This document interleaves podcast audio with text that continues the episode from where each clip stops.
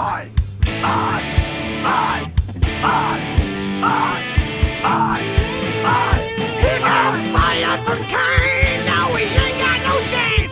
So we started a pod. Chuck Yates a job. Hey, everybody, welcome to Chuck Yates Needs a Job, the podcast. Got a good show today. I, despite my better judgment, have invited two Democrats on the program today Chase West, Larry Baggett, both running for state representative. And um, it's interesting because I've gotten to know Larry a little bit here, former energy executive. So I'll get Larry to tell us his background in just a second. Chase actually owns the Audio Realm Studios in Richmond, Texas, and is where I probably recorded the first 40 or 45 Chuck Yates Needs a Job podcast. So, welcome in, gentlemen. Thank you, sir. Thank you, Chuck. Great to be here. Absolutely. So, Larry, real quick, give us your background. Who are you and what are you running for? Well, uh, native born Tennessean, got to see the world at the uh, hands of the U.S. Navy. I'm currently seeking the Texas House uh, District 3. Uh, lived internationally, worked internationally, and just enjoy traveling, meeting different types of people. Gotcha. Where, where's District 3? District 3 encompasses parts of uh, Montgomery and all of Waller, Texas, where you get over into Magnolia, and it, it uh, jumps over 45 somewhere. Uh, you know, they've redrawn the district map, and we're we're trying, you know, trying to get a grasp on it. Yeah. Oh, that's right. Yeah. We, have they released the map yet or they're still working? They have released it. They've Okay. released it, it's signed. Gotcha. The question is finding it and and make sure you can understand what changes have occurred. Yeah. The um so uh, I've got a really good redistricting story. My brother Jay was chief of staff for Joe Crabb, Mhm. who represented the Humble area, Republican, and this was call it the early '90s or mid '90s, and uh, and uh, anyway, he Joe Crabb chaired a nondescript committee called the Redistricting Committee, which doesn't do anything except every 10 years, right? Right. And one day Tom DeLay called and said, you know what? We can redistrict anytime we want. You don't have to do it every 10 years. And so the Republicans redistricted um, Texas. I bet you remember that. The Democrats Mhm. went off to Oklahoma and hid out during that. And Jay was uh, chief of staff. So Jay was, in effect, secretary of that committee and uh, ran all that. And Jay's got wild stories of people breaking into his office, stealing maps, and all of this good stuff. And Jay was just like, I thought I had a cushy job while I was in law school. but Yeah, no, no, I remember that was that was quite the kerfuffle. What was that, 2003? Yeah, I said mid 90s and I meant to say mid kind of 2000s, 2010. Yeah, Yeah. It was a it was interesting times. Chase, give us your background. Oh, so my, I mean, I'm Chase West. I'm running for uh, Texas State Representative in House District 132 against Mike Schofield. Um, basically, I have lived in that area for nearly 40 years. Um, I'm a native uh, of Harris, Harris County. Um, my opponent is from New Jersey. Don't say get a rope.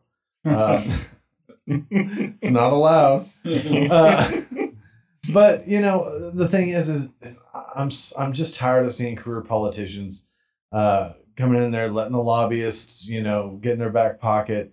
Because i mean a texas state representative makes $7200 a year. Like that's that's not money you can like live off of. So they're they're making their money somewhere else. And it's it's through lobbying. And i'm tired of seeing my area that i've grown up in that i raised my daughter in not have actual representation. We and just, where is that? What what was It areas is, um, District 132? it is uh, parts of Katy that are in Harris County and parts of Cypress in Harris County. Gotcha. You know how they got past um, the state legislature getting paid seventy two hundred dollars a year? This was I forget how many years ago, but basically, legislators never got paid, and they would try to vote themselves money, and it always get shot down because of bad publicity. Somebody finally got the I'm gonna say the good sense, even though I don't agree with it, but somebody got the good sense. They put a constitutional amendment up and it basically says, in no way, shape, or form, under any circumstance, should a legislator ever get paid more than seventy two hundred dollars a, a Yeah. year. Yeah. And, and that's how they did it. People were like, "Yeah, they shouldn't get any more than that," not realizing that was actual creation of salary. Yeah. Good stuff.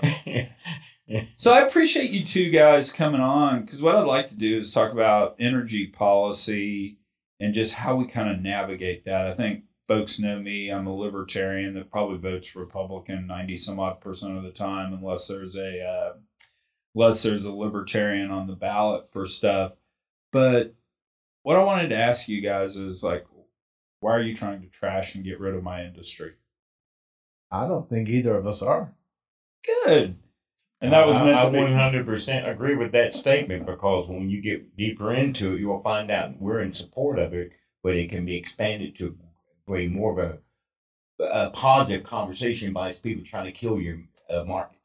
No, and I, I appreciate that, and that was my shock question. I thought I'd get a bigger rise. Y'all are too y'all, y'all, for your amateur politicians running for the first time. Y'all handled that very well. No, um, no, that's that's what I'd love to talk about. And I, let me set up a, a a premise here, and we'll see if that leads somewhere. I think folks on my side of the table, energy veterans, energy industry folks, need to understand that CO2 emissions are rising. Since 1950, we've gone from 300 parts per million to 425 parts per million today, and the temperature has risen. I mean, we can all debate on whether it's, you know, ironclad science that there's causation there, or is it really just correlation? But it's something we need to be concerned about and something we need to be thinking about and at least studying because at the end of the day i've been in a in a uh, where they grow flowers and stuff um, a greenhouse and it's a thousand parts per million co2 to feed the uh, flowers and stuff. It's miserable. I don't Yeah. want that. I don't, I don't want to go outside.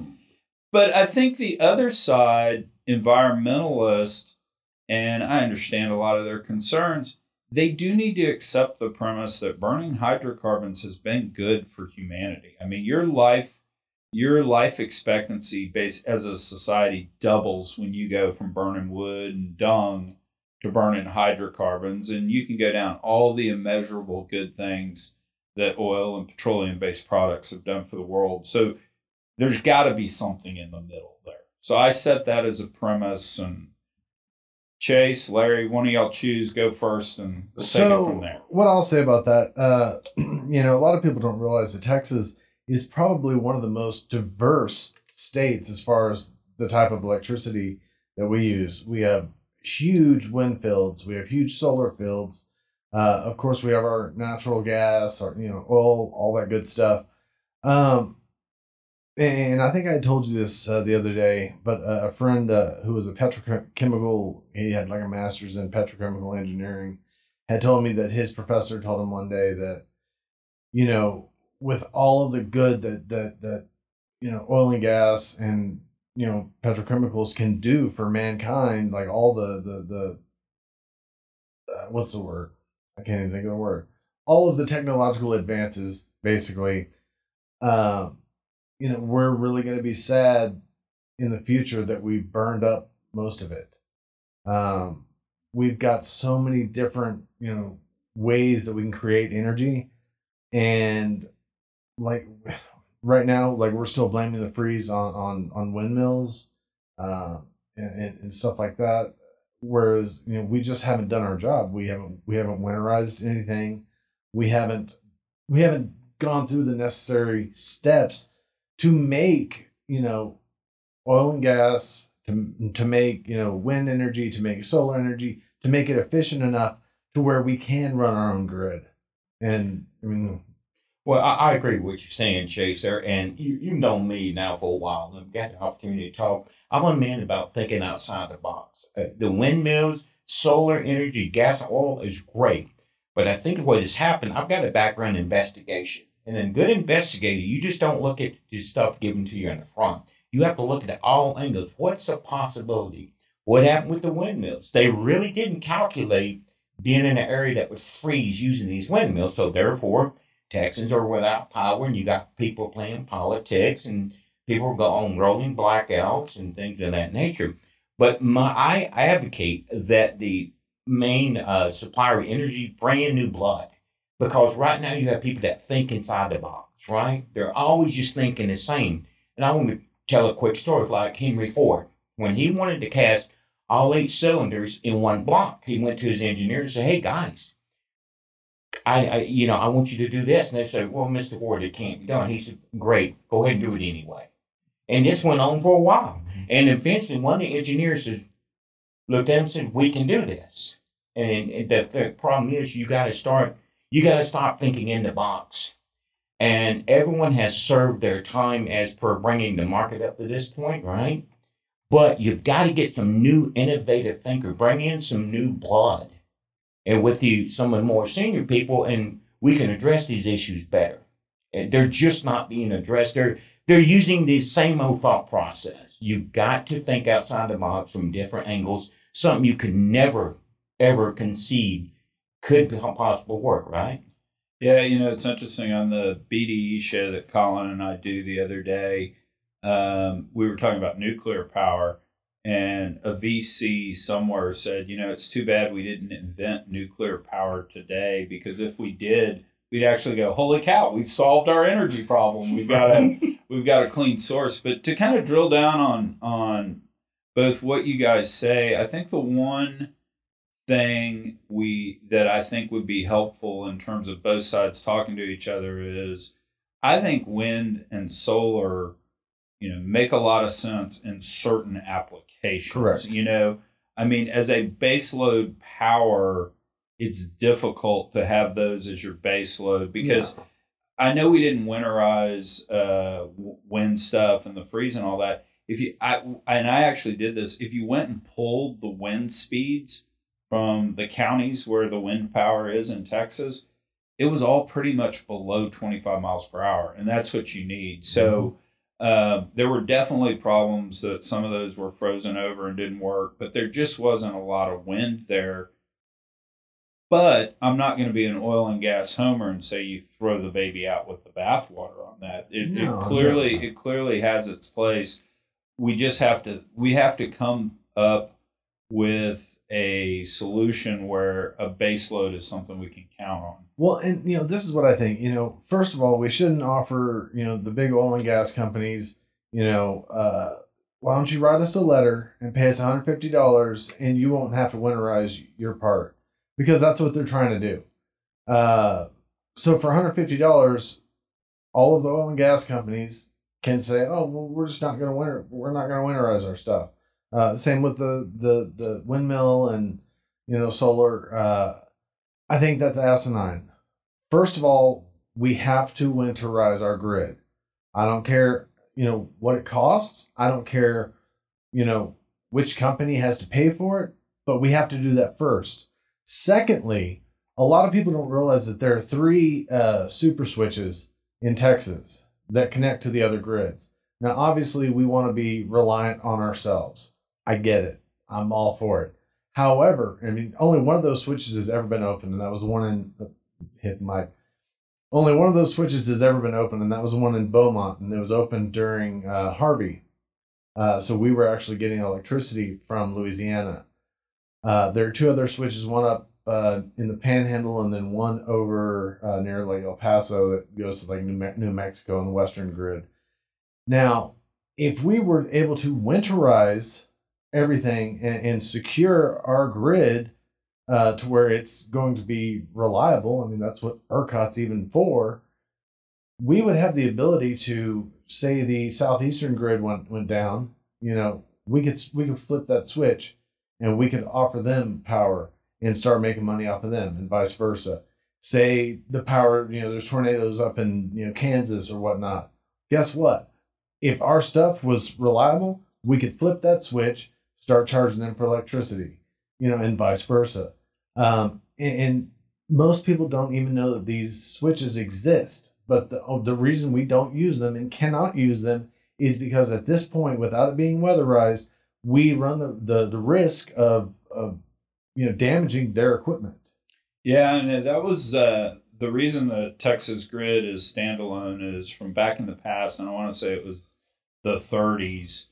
Mm, Um, like. Texas actually chose not to join their grid with other folks in order to avoid federal regulation of it. And Mhm. so that was a political stance from the 30s.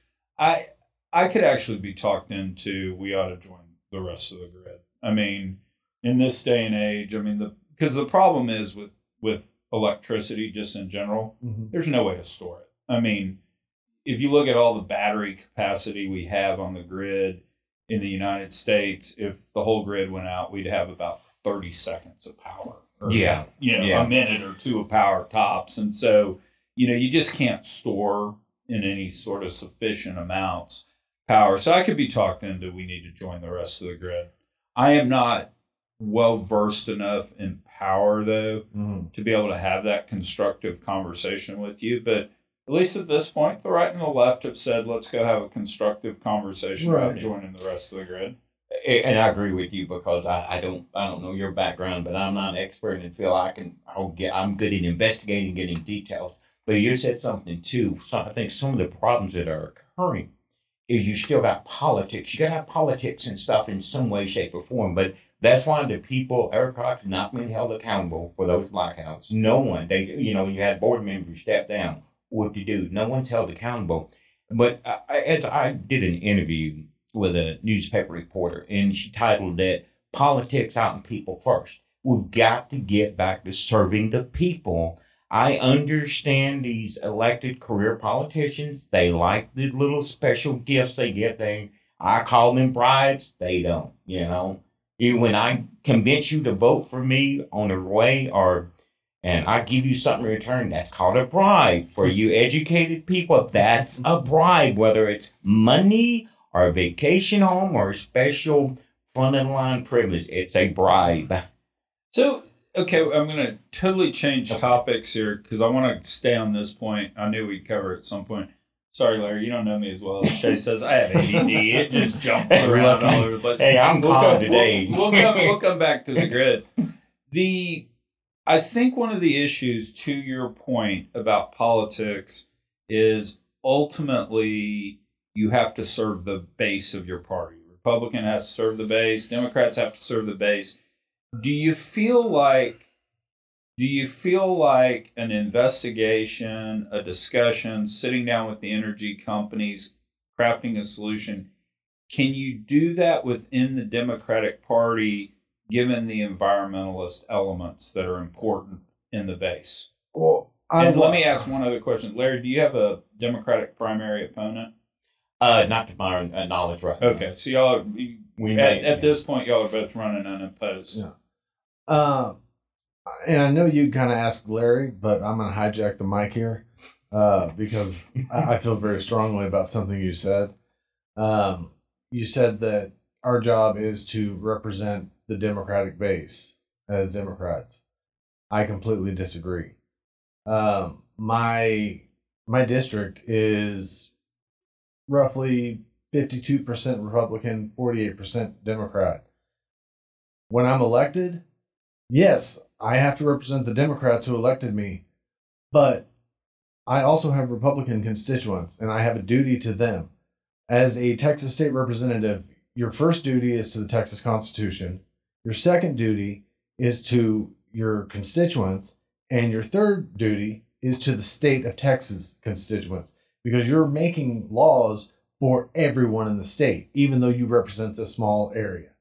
So that's I, No, I had to get that out. No, no, that's very fair. and if I was being more articulate, I should have said something to the effect of can you win the Democratic primary and become the nominee by having a centrist position on energy? I maybe I maybe should have said it that way. and if I can, I'd like to chime in. I think you can.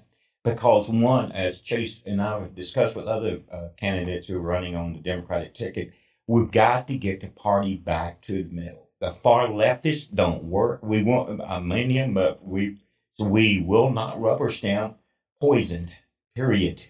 We must get back to serving the people and just as far as the Republicans, they get far right, they get so extreme, they have to come back to the middle and sit down and talk really seriously. So you're going to have new Democratic candidates like myself and Chase West coming up that we're going to start changing the face of the Democratic Party here in Texas. We can start with where we live because now when I was younger, we were we grew up Democrats because the Democrats stood up for the working class people, the people of color. It didn't matter.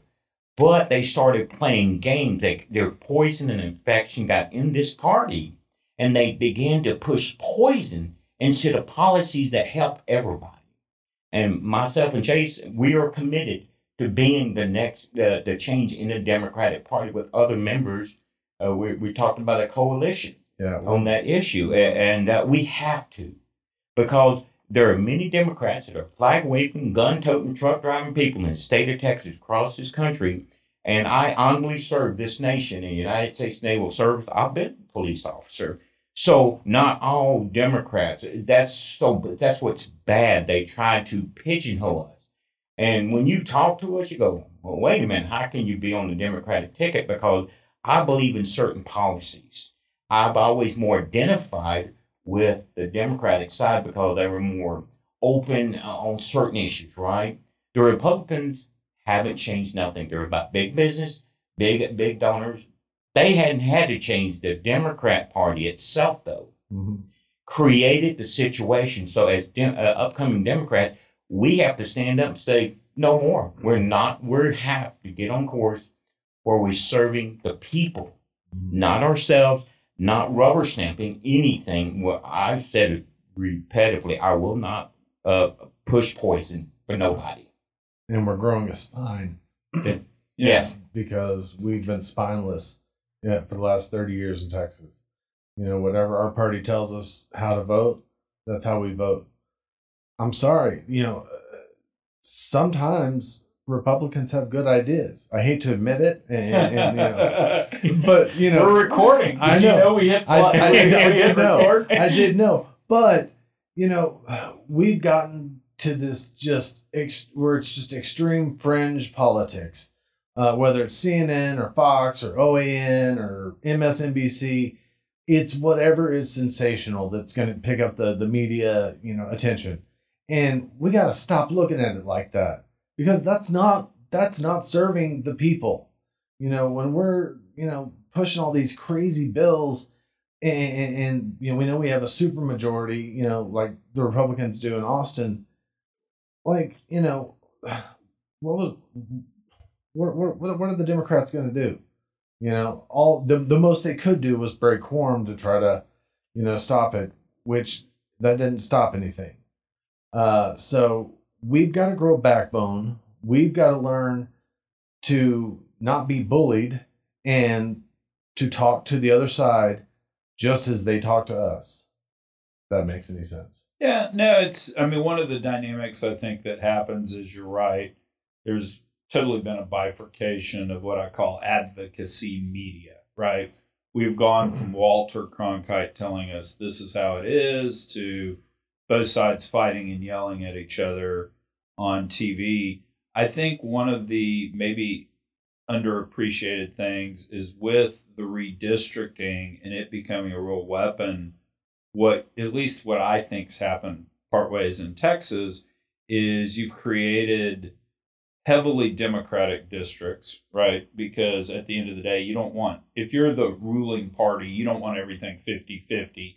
You want to give them like five seats that they can win 90% in and then we will we'll be 60-40 in the rest Which is what they've done. which is what they've done. And I mean, part of that had was driven by the federal government though and minority districts. So I mean, part of it part of it was on that front. But I think what that does is when you have a very safe Democratic seat, the most liberal members get elected, and mm-hmm. to some degree, that's been the voice of the Democratic Party over the last thirty years in Texas. Yeah, I mean, which is part of the reason why why I want to enact term limits for all state elected, uh, you know, representative officials. Um, I also think that redistricting should be done by an independent council, uh, nonpartisan, uh, to actually represent the people. uh, because the way they split up my area, like it, it it's it's almost humorous. Like they they took one chunk of of the uh, Hispanics and moved them out, and then they took uh, a chunk of the uh, less affluent uh, Caucasians and put those in John Rosenthal's district. Uh, so they're like, yeah, we gave you two big, you know, Democratic districts, but it's like, whoa, hold on, you just tore our whole like this is our community, and you just tore us all, all up. Uh, right uh, by by my house uh, is now the same community that goes all the way to Alief and West Chase. Like, you know, that's not my district, but like, how much sense does that make? Those are totally different communities. Uh, and then they've got uh, John Rosenthal's district, which was just Jersey Village uh, in like that kind of area. Uh, and they moved all the, the less affluent Caucasians into his district, and now he's in Park Katy. Yeah. It's just like, so my district is just Katy, and then I got to go around uh, uh, Rosenthal, and then I got to go back up to Cypress. You almost have to have a map to figure out how they were drawn some of these districts. Yeah. Going, uh, I don't know if I'm in the right look. I was Mhm. looking at it on the computer, going, huh? Like a deer in headlight. Look, what? Why would we go this way, jump over 45, and do a loop, come back over 45? yeah. You know, I've always said uh, with comical, sometimes you wonder how they drew these state lines. And you watch a History Channel, you'll see. You think, I said, no, somebody was just drunk. We're going to mess them up. Watch this. This is kind of cool. You know, we're going to put the county line here and we're going to break it up and say the county line here. For example, I live in uh, Waller, Texas. Hockley is supposed to be in Waller. Hockley, Texas is, uh, I would say, 20 minutes plus away from where I live at. I'm more close to Magnolia by five miles. I said, somebody was drunk. They were having fun with us. you know, so, but there's, I want to switch back to something you said um, uh, about uh, term limits. Mhm. One thing I want to ping off that a little bit too. I'm a 100% supporter of term limits. We have to have them because after so long as an elected official, you become detached Mm-hmm. you, you don't know no more. You just go go. It's just like in my district, uh, Cecil Bell Jr. This is his fifth term of office, if I understand. So he's at the end of it, he's got ten years. Last time, no one ran against him. Do you think he might get a little? He gotten a little comfortable. You're going to vote me in because I'm a Republican and I'm Cecil Bell Jr. I've been here for five years. Well, we can't do that. But I will not only set term limits, but I want not just oversight committees looking at what these what as official I do, but I want real tangible disciplinary actions to take against a sitting official that thinks you can negate it. Say, well, I'll just step down. If you commit a criminal act, we need stronger laws on that uh, that our elected officials need to be uh, held accountable to, and not excused because so many people when former President Trump got elected, they said Hillary Clinton's going to jail. She wasn't going to jail ever. You're talking politics. No Right. one. If if I'm I've got I've had a security clearance, right? If I'd have done a, a minute what she had been accused of as Secretary of State, I'd still be in Leavenworth Right. thinking about when I get to go outside. if you didn't already have your final meal. That- that- that's right. Yeah, You're- you're exactly. right. Exactly. So I just want when you're put in a position of responsibility, trust, and you violate it, there need to be higher standards held against you, and you're if for violating the law. Maybe some people say that's unfair. No, it's not. If I trust you to be my governor, and I I blatantly violate the you blatantly violate the law, then you can say, well, okay, well, I, maybe I shouldn't have done it. No, no, no, no. There's me not just words accountability. There needs to be uh, repercussions. So okay, so in our grand compromise, how we're we're figuring out, uh, and we haven't thrown each other anything at each other and all that. Term limits for uh, politicians, I'm good with that. What about term limits for uh, bureaucrats? Like you can't work for the State Department, and I chose that, or the Education Department, or we probably ought to pick something in the Texas uh, government for more than 20 years or 15 years. I worry because I worry about everything you just said.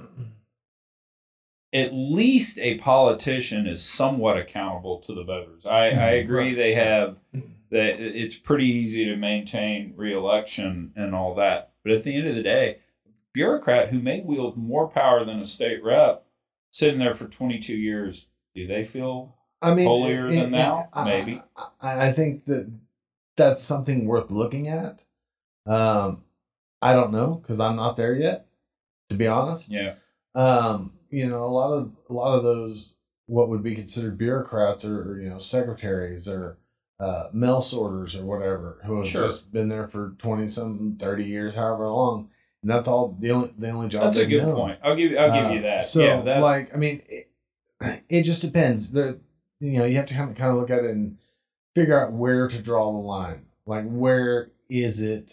You know, if someone has been a staffer to, you know, uh, a certain type of of uh, representative for so long, well, if we've got term limits, well, then they're not going to be a staffer that you know yeah. uh, representative anymore. Um, so I mean, eh, it's something But to look at. I, I mean, I, I definitely know what you're getting at, um, but I'm not gonna say yay or nay at no, this that- point. no, that's that's fair. I throw it out there to think about because you know part of accountability, to your point, Larry, is if they have to go after ten to twelve years. I'm just making that up. The bureaucrat, to some degree, I think that helps with accountability because beyond that, potentially you're you're unaccountable. Um, any idea of how we create something that's nonpartisan on accountability, you know, because I mean, right now, I think what we have is whoever controls Congress investigates the other side and not their side. Yeah. Uh, I think we're even seeing that in the Department of, of Justice at the federal level. You know, here at the state level in Texas, it's probably all of the same too. Any thoughts on how we uh, create the uh, the nonpartisan accountability? Well, I think you have to start with it looking at your future elected officials. Because if they have no accountability prior to going into office, don't worry, they're going to have none sitting up there in Austin. I think you have to start there because I- some sort of change in the immunity that, that that's right. and that's a law of some sort, mm-hmm. right? That just says whatever it is that you don't have immunity if you commit a criminal. Yeah, act. yeah, Okay. you're hundred Okay, percent. Something's got to be written in the law Okay. books not to excuse you and say, "Okay, well, I'll step down without. I will plea bargain. You're not going to criminally charge me with a felony because what I've done was illegal and I knew it when I did it. Right? Yep. It's just like judges and uh, a couple of years ago we had three judges in Harris County.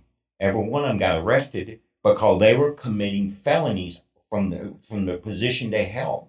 So, and they should have been held a higher accountability because they they were entrusted to be a part of, of uh, uh, not kind of a partial person or a person outside what's going on. Uh, the word's not coming yet, but you get the gist. Right. But the three of them, they they were finally held accountable. They were in shackles in in Harris County jumpsuits with waist chains like every other criminal.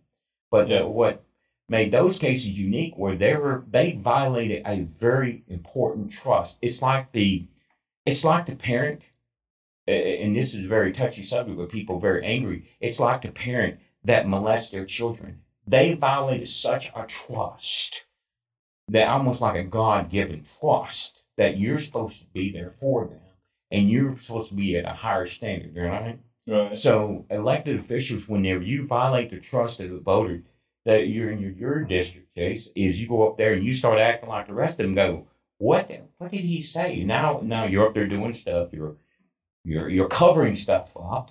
You shouldn't be doing it. You you've got to be held to a higher accountability than the average person on the street. Because you sought out that position. Him and I, we were appointed that. We sought out being state representative members because we want to make a positive impact and change and grow, uh, you know, get get some backbone up there in Austin. And I'll, I'll bring up two points to that. First, when we write that legislation, can we call it the Paxton Doctrine? Uh, Second, Sorry, that was too good. I was waiting. I was like, okay. you wrote that last When- night. when Fair can enough.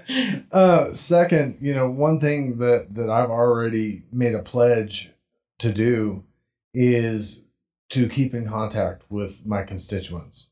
Uh, every quarter, I will hold a town hall, whether it be virtual or whether whether it be in my area, where constituents can they can you know come and talk to me or via Zoom or whatever, and talk to me about things they they're concerned about or you know if they're mad about you know this bill that i signed et cetera et cetera and i will talk and i will listen i will reason with them uh, they could all hate me it could be a big cuss out session but i owe it to them to give you know to give them that update um, so i mean i am vowing to have that quarterly you know town hall type session uh, on anything that's going on in the legislature anything that we're working on uh, any concerns that my constituents have, et cetera, et cetera, et cetera. Secondly, I have a cell phone number just for like my candidacy. Um, I'd have to look at my phone to see what the number is because I don't call it. But uh, I, You I, wouldn't I, answer it anyway. Yeah. I've, I've, I've given it out on, on on you know several shows, and it's online. Uh, but my constituents can actually call, and it'll go to my cell phone, and I'll you know if they leave a message, I will call them back, or if it's during the day and I'm not busy, I'll answer and I'll talk to them. Um, I don't know of anyone else who who has kind of made that kind of oath to their constituents, like to really be there for them. So I mean, I don't care if there is just the most fringe Republican who you know call wants to call me a, a, commie, uh, you know, whatever, commie tree hugger. That's fine. You know, you're my constituent, so I I have I I need to listen to you. What is it that makes you think I'm a commie tree hugger? How can we fix this? How can I change how you view me, et cetera, et cetera, et cetera? Hey, everybody, Chuck Yates here. Let's face it, if you're using Waze to drive around Houston in rush hour traffic, it just sucks, right? They're always trying to have you turn left onto Westheimer against traffic. Or if you're going out to the suburbs, you'll put in an address. You wind up in the middle of a field and you're going, hey, where, what? Help. So I can't even imagine trying to use Waze out in the oil field. And I can't imagine that because let's face it, I'm a finance guy and I always wore really expensive Yeezy tennis shoes. So I didn't go to the oil field because they might get dirty. I think y'all have probably heard me tell that story. The one time I went out into the field and I was looking around, my hard hat on, and turned to my partner, Mike Hines, and go, Hey, Mike, man, it's pretty dirty out here. And he goes, Chuck, please don't tell the company man that or you will get your ass kicked. But anyway, need I digress. So I can't imagine trying to find my way around the oil field just using Waze. I'm sure it sucks. Wellsite Navigator's got you covered on this, though. They've mapped 19,000 miles of lease roads out there. They've helped 100,000 hands get to millions of wells in 22 different states. Safe, efficient, effective. So help your team out. Get Wellsite Navigator. It's the oldest, most trusted app in the oil field service world. It'll help you get your people get to their site on time. No more wasting time driving around looking for stuff. And oh, by the way, if you ever want to take your private equity guy out there, you sure as hell don't want to be lost. So you'll get cram code. Yeah, no, I think that I think that's good stuff. The the flippant, y'all are gonna laugh at it, but I'm actually serious about this. I think that the party that introduces a bill, the other party should get to name the bill. You know? That'd be But I mean, right? You, Yeah. you you draft something that's That- called the Clean Water Act. Well, of course, Yeah. everybody likes clean water. And I think there would be some nasty remarks at first, but I think eventually it would push people together. Of okay, you're, I'm going to call that the Satan worshiping act. You know? All right, fine, we'll call it. You know, and, and Not bad. yeah, not bad. go. Let's let's go back to energy because this is something that I think is going to be a big deal. If y'all are both elected, we're going to have to work on this together. The industry is going to have to work with the railroad commission. It's Yep. going to have to work with the legislature, and it's going to have to you're going to have to work with the environmentalists. We have a lot of stranded wells Mhm. you know you basically because what you do is you go drill a well, you produce it, and everybody thinks, non-energy people think that a well just runs out of oil one day. It it just becomes uneconomic. It's still making oil. It just costs more to get the oil out. So you temporarily plug it because at the end of the day, you always find more stuff to do in that well bore if it's a behind pipe zone or whatever. And then at some point when you deem there's nothing left to do, you're supposed to plug it um, and uh, and move on. Well, people hate to spend money, right? So they don't plug wells. So there are a lot of of plugged and or uh, unplugged wells out there that are going to have to be dealt with. There are also a bunch that were plugged and abandoned, but they were done 25 years ago. May not be holding today. And that brine is just you know, saturating the, the Brian Brian is sitting there. So I bring that up because you know if you had thoughts on it, let's talk about it. If not, if uh, not, I may make some suggestions. Well, I'll, I'll, I'll uh, put my two cents worth in on it. Uh, and you you will probably know this. We do we have current inspectors that even after they've supposedly been plugged, that goes around on an annual basis or every couple years to inspect as well.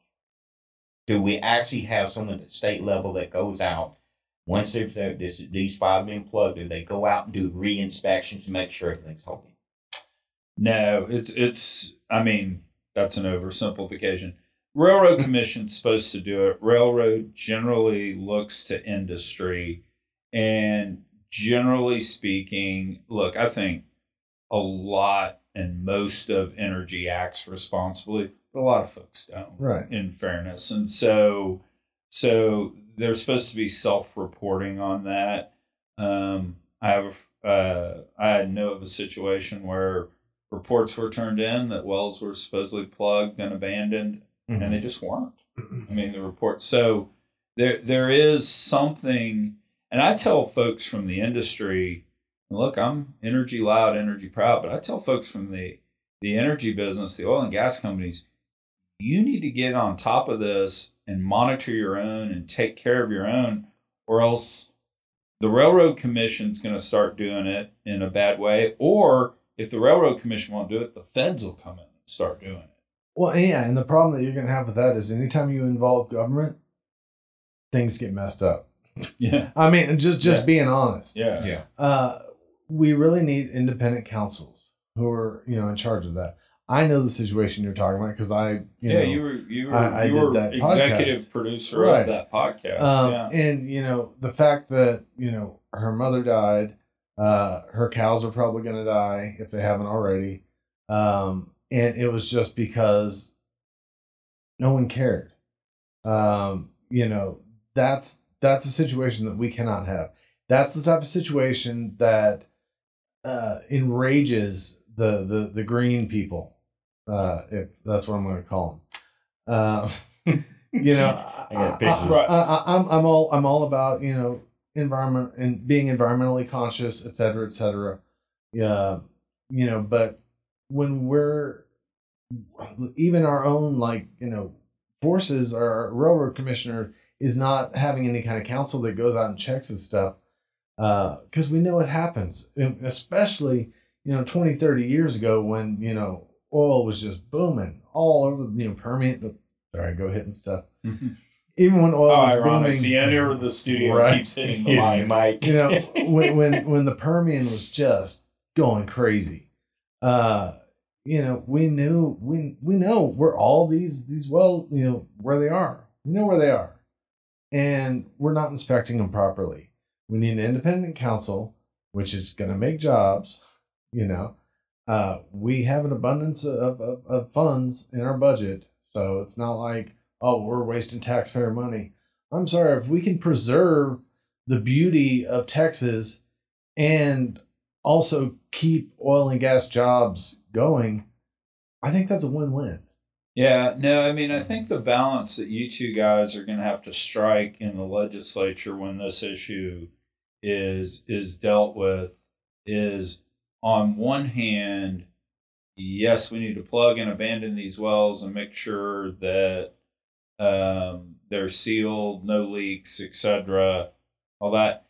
at some hand, uh, uh, on the other hand, we require so much in the way of certain things that producing oil and gas in the United States becomes more expensive, and all you do is produce it in Saudi Arabia and Russia, and th- those folks don't care at all about the No. environment. And so, I think when uh, when y'all are sitting down at the the table, and part of that backbone um, is going to be having to look at environmentalists and saying, "Hey, this is actually fair," you know, Yeah. putting them on a schedule to get it done and monitoring it. So that that's kind of why I bring it up because it, it's going to be an issue. Because I'll just tell you what's happened in kind of the finance world of that.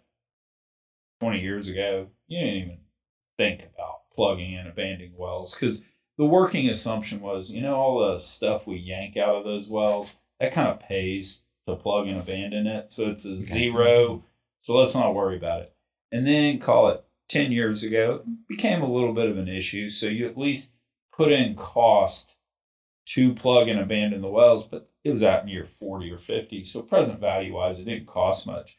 Nowadays, I guarantee you, anyone looking at financing an oil and gas project, they're talking about how much does it cost to plug and abandon these wells? What's the schedule to do that? Mhm. And oh, by the way, we may not actually buy this property because I know the law says we can have a temporarily abandoned well there for a while, but we don't want that on our watch. So it's it's going to be an issue. Well, I think when you sit down with them too, and, and I, I was referencing uh, the background as an investigator. When you're when we're discussing things, you may be a hatred of oil and gas. You've all all you've got in your your tank about emissions, things of that nature. What's going on in the atmosphere? But then, of course, a good investigator brings up, well, did you know that was doing this? Did you know that it, when it, do you want to debate someone with facts or you want to debate someone with opinions? Because usually, if you have facts and I'm coming in with opinions, I don't want to debate you because you can show what service it does provide and not not just the negative portions of it. It does, you know, uh, bring more to what than what the news media wants to report. You know, so uh, I think that's a matter of also knowing your subject when you sit down with them, the pros and the cons, and you can find common ground. Oh yeah. You can be a green a green person, or you can be a gas and oil person. There's common ground, and it's helping everybody. But the first thing it is, got to get everyone sitting down together and say, okay, how are we gonna make this work? And, and it's interesting you bring that that point up because this is something else I want to touch on, and this is just my take on things. So critique however you want. Um, you know, because I've had the Antina Ranch podcast and various others. There's a running joke. I think there's a meme out on Twitter that says the fastest animals on the planet, the cheetah, the hummingbird, and Chuck Yates with a microphone running towards someone that hates the oil and gas business. But I, I really am a big believer of we need to police our own, and if something's wrong, we need to call it out and just just say it's wrong. Um, and we also probably ought to say, hey, by the way, we messed that up. We're sorry.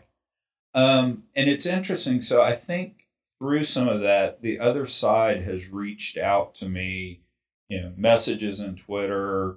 I've talked to a fair amount on the phone. And um, what I seem to think, and I even talking to my 19 year old daughter, it's, I get this vibe too, is it's not necessarily that burning hydrocarbon is per se evil in the environmentalist mind Yeah. No. the the true extreme environmentalists just don't trust the oil and gas Right. uh, companies, and so they actually think the rhetoric of the planet will blow up in ten years because they don't all believe that. I mean, Yeah. Obama's not going to buy a Martha's Vineyard house on the ocean if he truly thinks the ocean's going to rise twenty Yeah. feet. I mean, Right. right? So, uh, but they think their tactics are justifiable because they're having to fight fire with fire.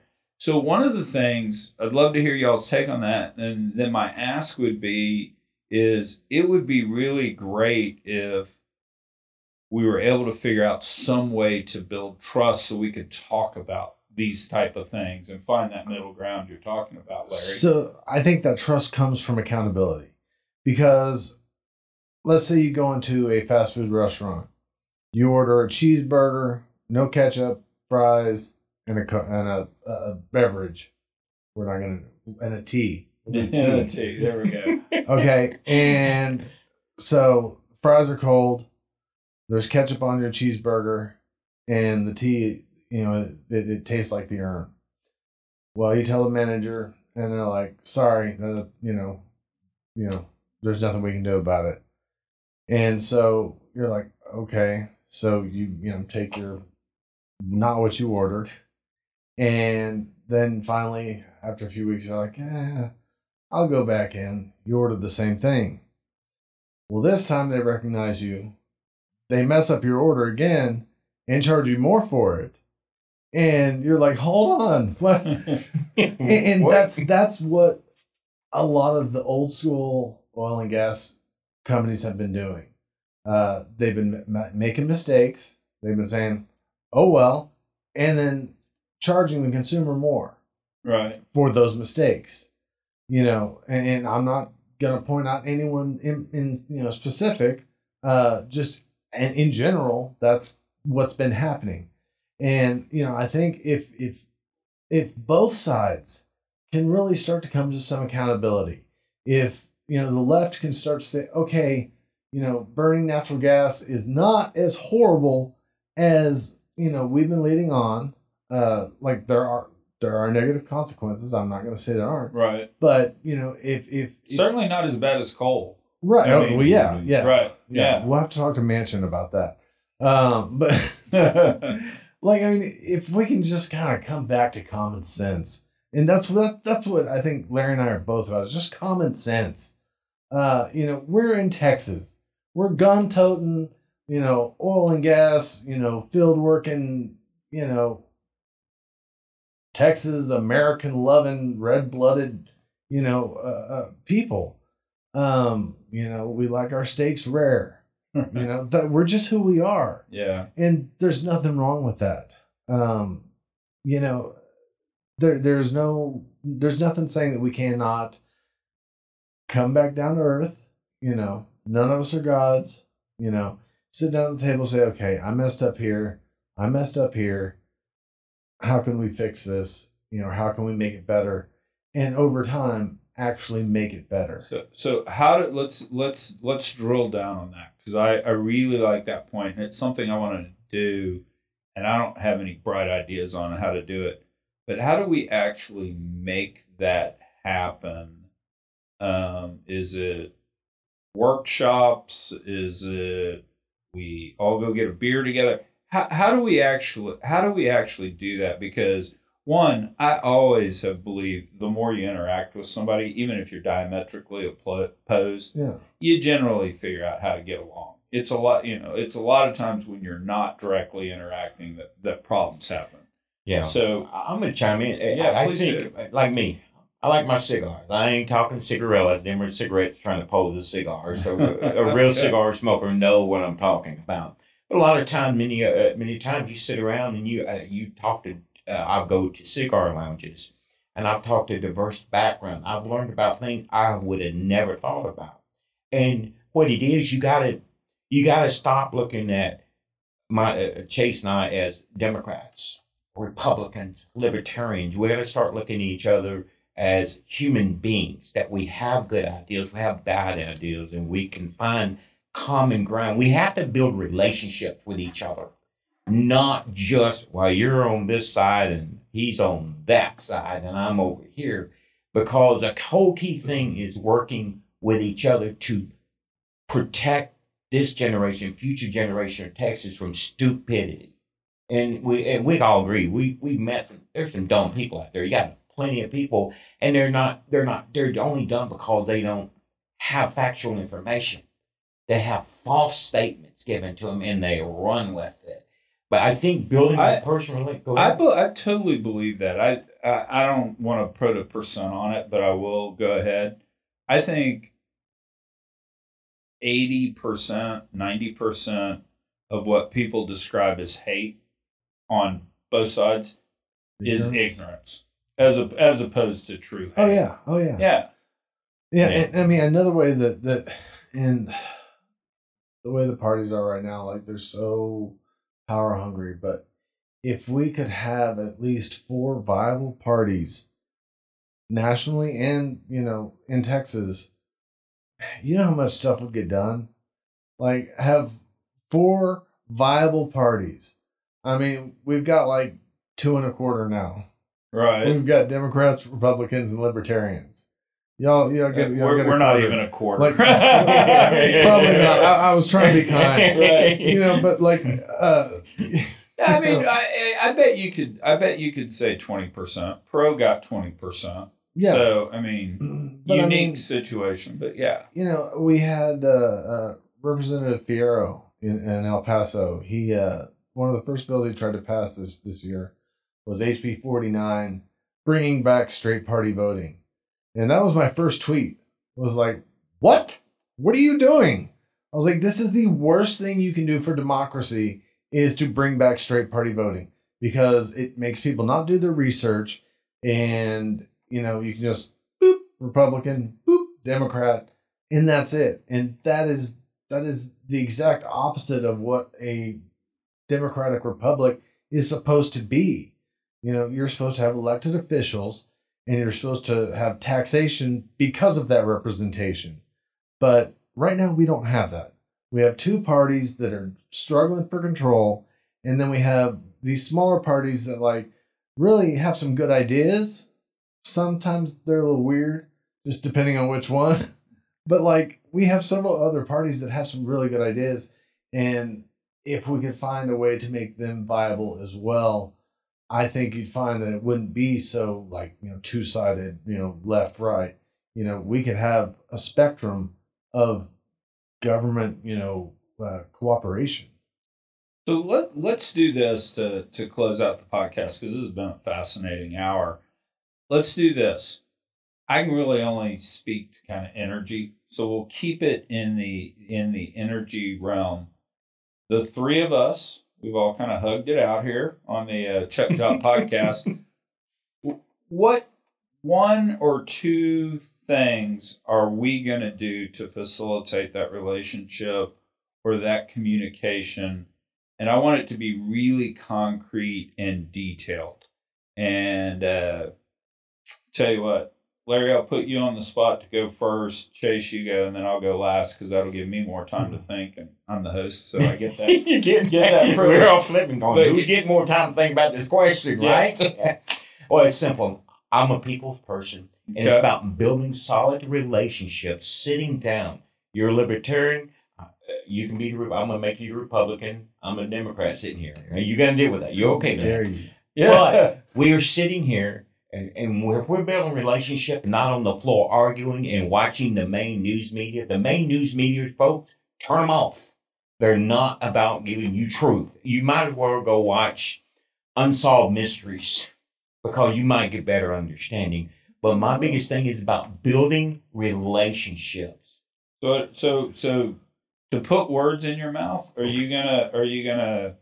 And I'm sure, I'm sure we can find the money to do it. Are you gonna have the annual cigar party where everybody's invited? Oh, yes. No politic talk. oh yes We'll, pick, we'll pick uh, a pick a place in Austin to do that once a year. That's right. You're- gonna you're- sit down, have a good cigar, and if you don't smoke a cigar, come hang out anyway because we want you. We want to uh, find out who you are and what you think. There you go. okay, I like that. We, okay, so we've got an annual, and uh, maybe to to morph it to energy. You're going to host the cigar party. Mhm. We'll either do it in Houston. We're going to do it in Austin. I will put you on the spot. You've got to bring five to ten environmentalists and maybe five to ten people that you think are kind of in the middle. And then I have to bring five to ten industry people that are kind of hardcore, maybe five to ten. That's right. Put them in the room. They There find out go. they're human beings. So we're gonna. We need a cool name for this. Cigar energy. Let's burn it up, or the burn it up party. The burn it up party. I, when you say that, I, I think of the animal house, and that my house is burning down. That's the image I got, right? All right, so we've got that. We'll uh, we'll make sure that happens before next summer. We've got the burn it up party, although that kind of offends the environmentalists. I don't I don't think that's fair to do to them. no, but the gist is to building relationship, forgetting what party affiliation, just remember we're there about serving all Texans, not just a small select group. And we, oh, no one's here saying they want to pass new legislation that just outright they hate mankind. So then if they could blow them up, they would. Right? This Right. is not. everyone wants to think they're doing a little bit good for everybody. Yeah. And they all we all have good and bad ideas. Let's come together and listen. Let's listen to each other. Don't bicker. Just listen to my view. You know, I, I'm gonna close. I'm gonna end it here with this. What I'm saying is, I've lived and worked internationally. I've, and I've learned you don't have to agree with someone's view, but you must be respectful of the review. And that's it for Larry Baggett. I got you. Chase, All what's your idea? We've got the cigar So, party. What are you yeah. doing? Well, you know, I, my my second thing that I'm going to do kind of goes off of that. Um, but the first thing is, you know, oil companies are already already getting their subsidies and stuff like that from the Texas government. If an oil company is negligent in something they do and they end up polluting, you know, land or water or whatever, either the subsidy should be removed or they there should be a fine some type of thing, some some type of government accountability, you know, to the company that negligently uh, polluted whatever area it is. Uh, I mean, I know they have a little slap on the wrist. Oh, okay, here you go. That was bad. You know, we need some harsher stuff. You know, if if they are damaging the environment, you know, they need to be held account- accountable. That's the first thing Yeah. um, you know, of course, we'll meet with people, you know, do a burn party or whatever y'all are talking about. burning, Burning Man at Chuck's house. but Ray, we're all Look that Burning Man. There we This is, this is the second thing, and this fits in with the whole Burning Man thing. okay. Legalize marijuana for recreational adult use, because I mean, I know we already have hemp that's legal, but there's a lot of energy type stuff that can come from hemp. Yeah. Um, and then if you're legalizing marijuana uh, for recreational adult use, you uh, do a 15% excise tax. You're bringing in $2.1 billion into the state budget where you can form these commissions that are going out and checking these wells, that are, you know, making sure that people are, are trained properly on this and that. And then you got a lot of happy people. Happy people. I mean, they're all asleep on, on Chuck's couch, but you know, Hey, I one hundred percent can tell you uh, from a police officer standpoint is I've arrested people with marijuana and I've arrested people that are drunk. They're drunk for the worst. Marijuana people, they just get in the car for you sometime. All right, back here, man. See that's see that's the problem is people marijuana makes you crazy. No, you get around a few drunks. You know people they should wear shirts. Do not insert alcoholic beverages. You know. Go ahead, check. I'm sorry. You- no, no. I think that, you know, and as just a political observer, I have not understood why the Republican Party in the state of Texas has not fought for that. Because, I mean, if you're the Republican Party in the state of Texas, you're sitting here with Californians moving in every day. And I understand that it is a line in the sand, the social issues that the Republican Party believes in. I get it mm-hmm. you know, in terms of abortion, etc. So I understand that is dear to them, but you've got to throw some sort of olive branch to the Californians moving in. And I've always thought marijuana is a perfect thing to do for that. I mean, I mean, it, it, it, it, it's fiscally a great idea. We already have the infrastructure because we already have the medical marijuana program. So we have the crops. Right now, we're we're paying like you know corn crop corn croppers to destroy corn crops. Like, what? Why not pay them to grow hemp? I mean, we've got everything, and you know, right now people are still smoking weed all the time. I don't. I can't stand it. But, you know, there are weed smokers all around us. And so, you know, if they're getting it legally, they're going to Oklahoma or Louisiana or Colorado. Colorado or wherever. Like, they're getting it. And if they're not getting it from there, they're getting the cheap stuff from the cartel. You know, like, we, what? we did a weird thing because, I mean, what is possession of less than an ounce? It's a $25 fine. So, Yeah. I um, mean, we in effect, we, we- we in effect legalized it, but we're not taxing it. You know, Right. Yeah. So, So, and I'm mean- not a big fan of taxes, but yeah, No, but I I, see your point. It, it, it's kind of like the sin tax, you know, like you know, if you if you want to smoke cigarettes, you're gonna you're gonna pay more because you know you want to do something that is obviously harmful to your body. Uh, you know, you go to a, a bar, I, I believe you pay extra for uh, you know drinks because it's Yeah. you know it's something that's not good for you, uh, technically. So I mean, it, it, it runs along the same lines. I would. You mentioned that sin tax, and I hadn't had to give much thought, but I thought that's the most absurdity because sin is what you decided to be. It doesn't Yeah. make it right or wrong, right? Right, right. Go- I, I, I would listen to the philosophers like you know, like Aristotle, uh, the former philosophers, like they said, it's not good nor bad, Chuck. It's how you decided to be. yeah, yeah. What makes it a sin is you. It ain't me. I might, and Yeah. that's why people argue all day long. That's why when they want to discuss abortion, there's an argument, right? right. And that, that just that is you decide. You decided. It's just like if I text your message and I don't know what your mindset is, and you were supposed to, I was supposed to meet with you, I go, or you were supposed to meet with me, right? And I go, you know, out of kidney, hey, what's up, man? And you you're having a bad moment. You just gave that text message a totally different different definition than I sent it. Well, you just you're mad about something, and you go, well, H, go, you can go where you can get off, Larry. You know, like that, because you don't know when someone looks at something. What's your mindset? Yeah, no, I'll uh, I'll get I'll do a, uh slight asterisk to your thing. Sin is what mom told me. know, like don't, don't do that, and she's probably right. Okay, so here's my weird idea on uh, on how we help bridge it. I'm going to say it in a political setting, but then we'll apply it to energy. You guys, as y'all are campaigning, it should be that once every two weeks, you and your family have to go break bread with your opponent. No cameras, can be at either one of your houses, can be at a restaurant, but no public appearance for it.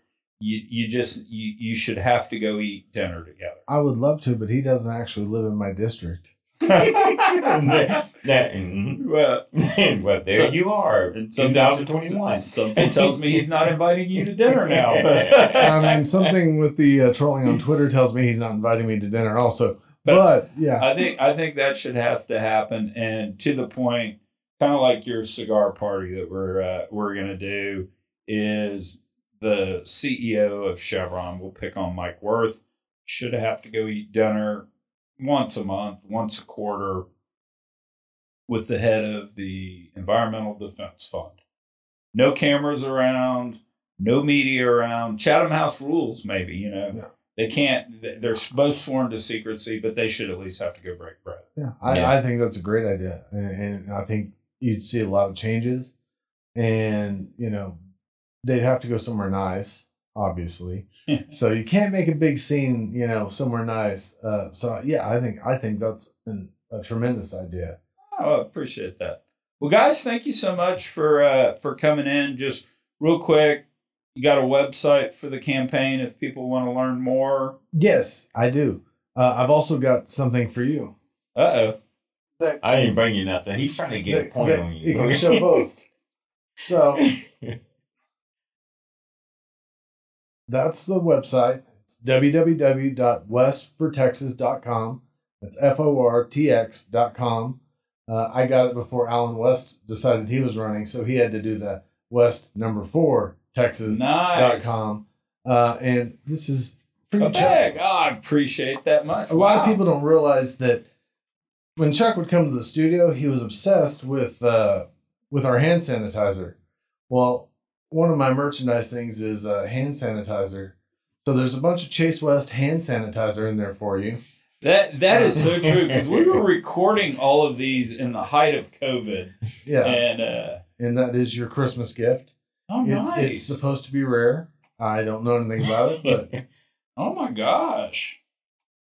We're not going to sanitize hands with this. We, we'll, no, we'll no, actually the sanitizer's in there. Yeah. Well, Um, well, thank you very much. I also gave you a, a lighter that has my logo in green for the uh, burn party. for the burn party. and, and uh, Jesus. got you a T-shirt in there. We were gonna get Colin a T-shirt. However, when they tried to put the print on it, it was going all the way to the arms because the shirt was so small. So, You know, I can only get you a T-shirt. Uh, appreciate that. That's uh, that's beautiful.